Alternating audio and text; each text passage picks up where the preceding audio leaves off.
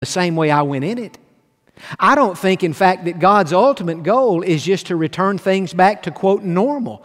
If all we do is get back to normal after this is over with, then we've really wasted the experience. Why would God have allowed the world to be completely shut down if His only goal was to get us back to where we were before it happened? That doesn't even make sense. If God has allowed to happen, what has happened, I think God is clearly saying to us when you come out of your chamber, when you come out of your house, I want you to emerge differently than you were when you went into your chamber and when you went into your house. Think about Jesus. I mean, He's our example for everything. When Jesus came out of that tomb, He came out different than He was when He went in. Now, not His character, He was perfect uh, before he was buried and perfect when he came. Never sinned. I'm not talking about his character. But Jesus, nonetheless, came out of that tomb a different person than he was when he went in. His body was clearly different. After the resurrection, we read in the Gospels, Jesus was walking through closed doors. Now, he never did that before uh, the resurrection. He never did that for the 33 years he was on this earth before he was resurrected. No, he had the limitations of a human body. But coming up out of that grave, what is he? He has a resurrection body, and he's walking through closed doors. After the resurrection, we find Jesus going from point A to point B instantaneously. Here he is in Luke 24 on the Emmaus Road with those two followers, and when they figured out it was Jesus, all of a sudden he disappeared and he's back in Jerusalem. Well, he never did that quite like that before the resurrection. He had a resurrection resurrection body. Think about this. Even Jesus, his, phys- his body, his physical body was different after he emerged from the tomb than it was when he went in that tomb. That says to me, when we emerge from this, we should be different in our, in our lives. We should be different in our priorities. We should be different in, in our attitudes. We should be stronger in our faith, pure in our character. We should be different in every imaginable way. And so, the question that I need to be asking God and I believe the question that you need to be asking God is God, how do you want me to emerge differently than I was before this happened? What do you want to change in my life? And that's why we have to spend this time being spiritually active, seeking the Lord, asking Him now, God, reveal what I need to know, change what needs to be changed. God, I don't want to go back to nor- just life as normal. I don't ever want to be normal again. I want to be better. I want to be a better Christian. I want God to experience a new normal. And so God revealed that to me. You know, one of the things that I think God wants to do with us while we're physically isolated, while we're confined in our chambers and in our homes, I think God wants to speak to us in a fresh way. I think one of the reasons God has allowed us to be still is so that we could be quiet. Rick Lipsey, I mentioned him earlier. He's one of our staff members here at the church who is so very responsible for anything and everything that we do related to media. He oversees a large and wonderful team. And he shared with me about a week or so ago, he said, Jon, did you see the article? Have you read about the study that the seismologists did as they were studying the movement of the earth and how things have changed? Since so many people have been isolated and confined to their own homes? And I said, No, I, haven't heard anything about that. He said, I'll text you the link, and he did. And would you believe I somehow I, I, deleted that before I even read it? And so last night I, I was trying to find his text and that link and I couldn't. So I just Googled it for myself. And you might want to do that later on today if you have a few minutes. I just Googled something to the effect What are seismologists learning about the earth since the coronavirus started? And just many articles came up on my phone. And, and so I, I read one of them. It was a very interesting article. Now, remember, a seismologist is kind of like a scientist, except they study the movement of the earth, how the earth is moving. If there's an earthquake, it's the seismologists who are telling us how strong that earthquake was, and they're, they're scoring it on the Richter scale. Seismologists, though, not only watch the earth, but they, they listen to the earth. And the article I read last night was absolutely fascinating. Here's what it said it said that now, as literally billions and billions of people are isolated and confined to their homes, it's like billions of people are in quarantine. The seismologists have discovered something. Here's what they've discovered the planet, planet Earth, is shaking considerably less than it normally shakes. Now, you think about that. When many factories shut down, when all of us stopped driving and going places. You see, when you have millions and even billions of automobiles and trains going about the earth every day, that puts a pressure and a weight on the earth, and it actually causes the earth to slightly vibrate and even to shake. But now that we're not really driving anywhere, now that the, the trains have pretty much slowed down, now that many of, uh, of, of, the industri- much of the industrial world has been slowed down, these seismologists said this is interesting.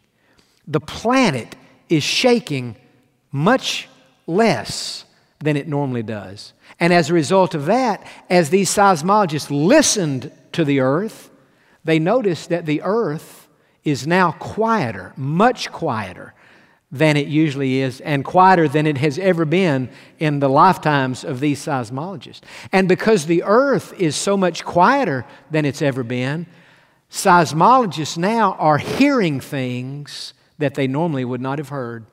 They're hearing very minor earthquakes that they never would have heard before because of all the human movement, all the cars, all the, all the trains, all the industry, all the factories, all the plants that, that, that put so much pressure and weight. Now that it's quiet, they're hearing these small earthquakes. They're hearing subtle tremors. They're even hearing volcanic activity that they've never been able to hear before.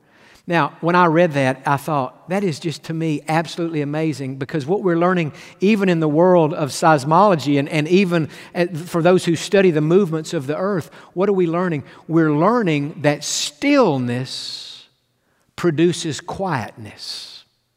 And that's really the whole thing I'm trying to say in this sermon today. We are being forced to be still, physically still, in our homes but as we're still, what is that doing? It's making things quieter. We're not as busy. We're not going here, there, and everywhere. And so, in the quietness, what can we do? In the quietness, we can hear God's voice. The Bible says, In quietness and confidence shall be your strength. I couldn't help but think about Psalm 46:10, one of my favorite verses in the Bible. God said, Be still and know that I am God.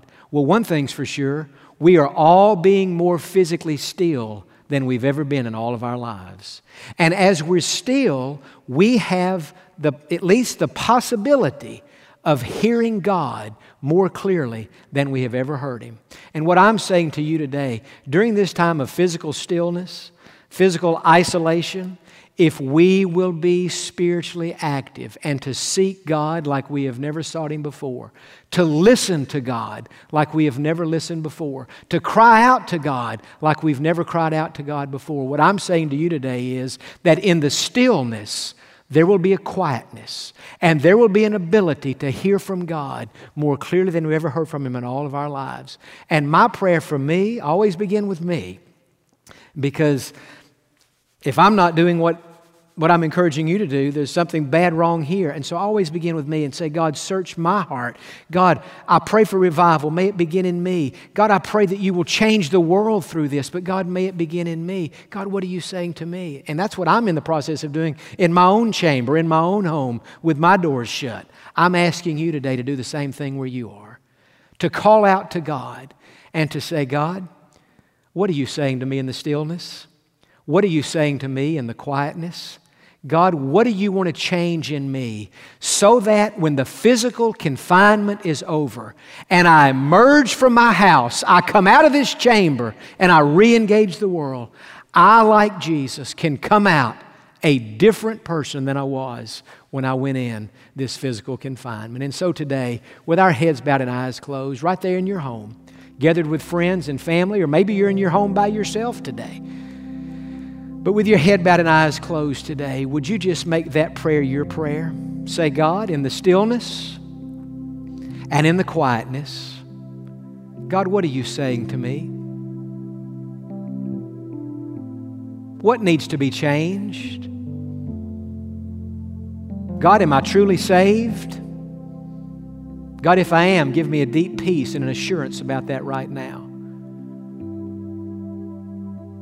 God, if I'm not saved, some of you may be listening today and you say, you know, Jon, I just, I don't think I'm saved. Maybe that's what God has revealed to me in the, in the quietness of this hour, during this worship service this morning. God has revealed to me that I need to be saved. Would you just pray this prayer right now? Say, Lord Jesus, would you please come into my heart, forgive my sins, and make me a Christian? Lord, I ask you to save me. I trust you to do it. God, change my life. Make me a new and different person.